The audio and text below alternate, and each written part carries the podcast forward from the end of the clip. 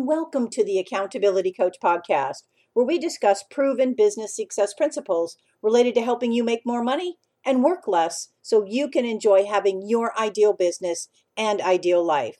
This is Ann Bachrach. Today we're talking about seven ways to improve your communication skills. You don't have to be an amazing orator to be an effective business communicator, but you do need to have communication skills that are finely honed. If you're an entrepreneur or a business team leader, your livelihood or your paycheck could depend on your communication skills. When you talk with a business owner who has effective communication skills, you simply know it. That person is succinct, they are clear, and they are a very good listener.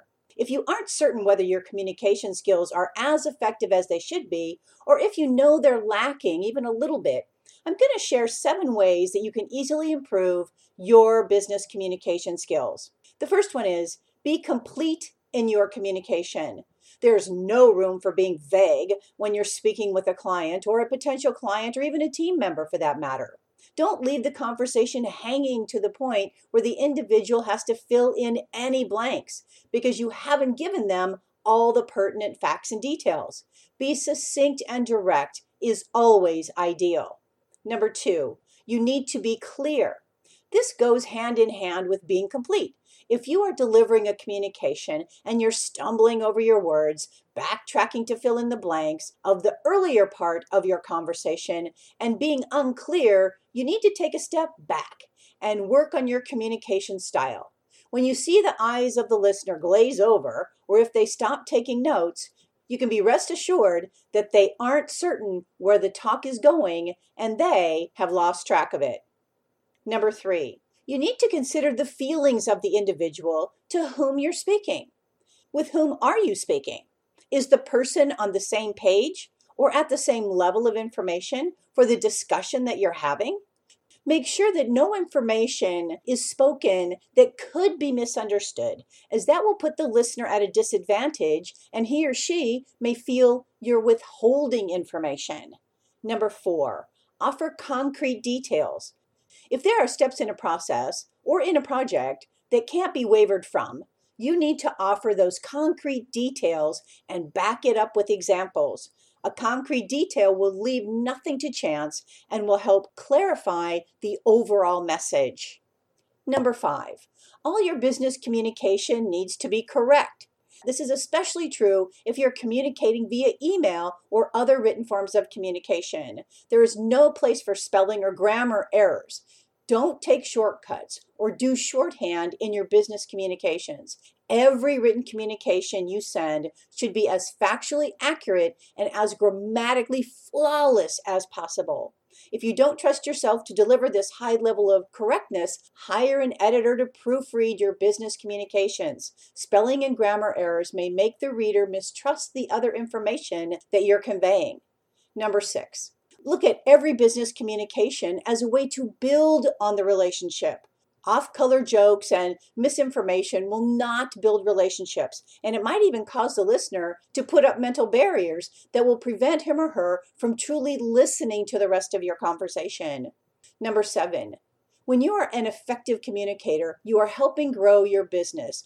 When you have a lack of communication or a roadblock to open lines of communication, the organization may collapse take some time to review your own personal communication skills and see if you can spot areas upon which you need to improve and then take the necessary steps to improve. The next time you're called upon to communicate, you want to implement five key components. The first one is Are you giving the listener what he or she wants and needs? If someone asks you a question, do you give a full and complete answer, or is the asker left with more questions? Number two, are you a problem solver for the person you're talking with? If someone comes to you for an answer to a problem, be the problem solver or point that person in the direction of a person who is better suited to answer the question. Number three, be mindful of the way in which you're speaking with others. Don't yell or holler. Don't stand too close. Don't berate the speaker for his or her views if they are different from your own. Number four, be emotionally intelligent. Emotional intelligence is the way in which you read the vibe in the room, so to speak. Be aware of how others are feeling and reacting to what you and others are saying. If you feel emotions rising, do what you can to diffuse the situation and more effectively communicate. Number five, listening is key to being an effective communicator, and I can't point this out enough. Don't let your thoughts wander when you're speaking with someone. Be in the moment and give that person your undivided attention. Are you a good listener? Are you an effective communicator? Do you believe your communication skills are furthering or hurting your business endeavors? What will you integrate into your communication to enhance it and take your business to its next level of success? For more help with growing your business and accelerating your results, reach out to me today and schedule your complimentary consultation. Well, my hope for our time together is that you got value and an idea or two that will help you be even more successful, professionally and personally. Feel free to share my podcast with others, as it can be found on most podcast platforms and in most English speaking countries, as well as on accountabilitycoach.com. If you'd like to get a short daily fix from me, subscribe to the Accountability Minute, which can also be found on most podcast platforms and in most English speaking countries. And subscribe to my high value business success tips and resources blog by going to accountabilitycoach.com forward slash blog. Aim for what you want each and every single day. Until next time, make it a great day, today and every day. I appreciate you listening.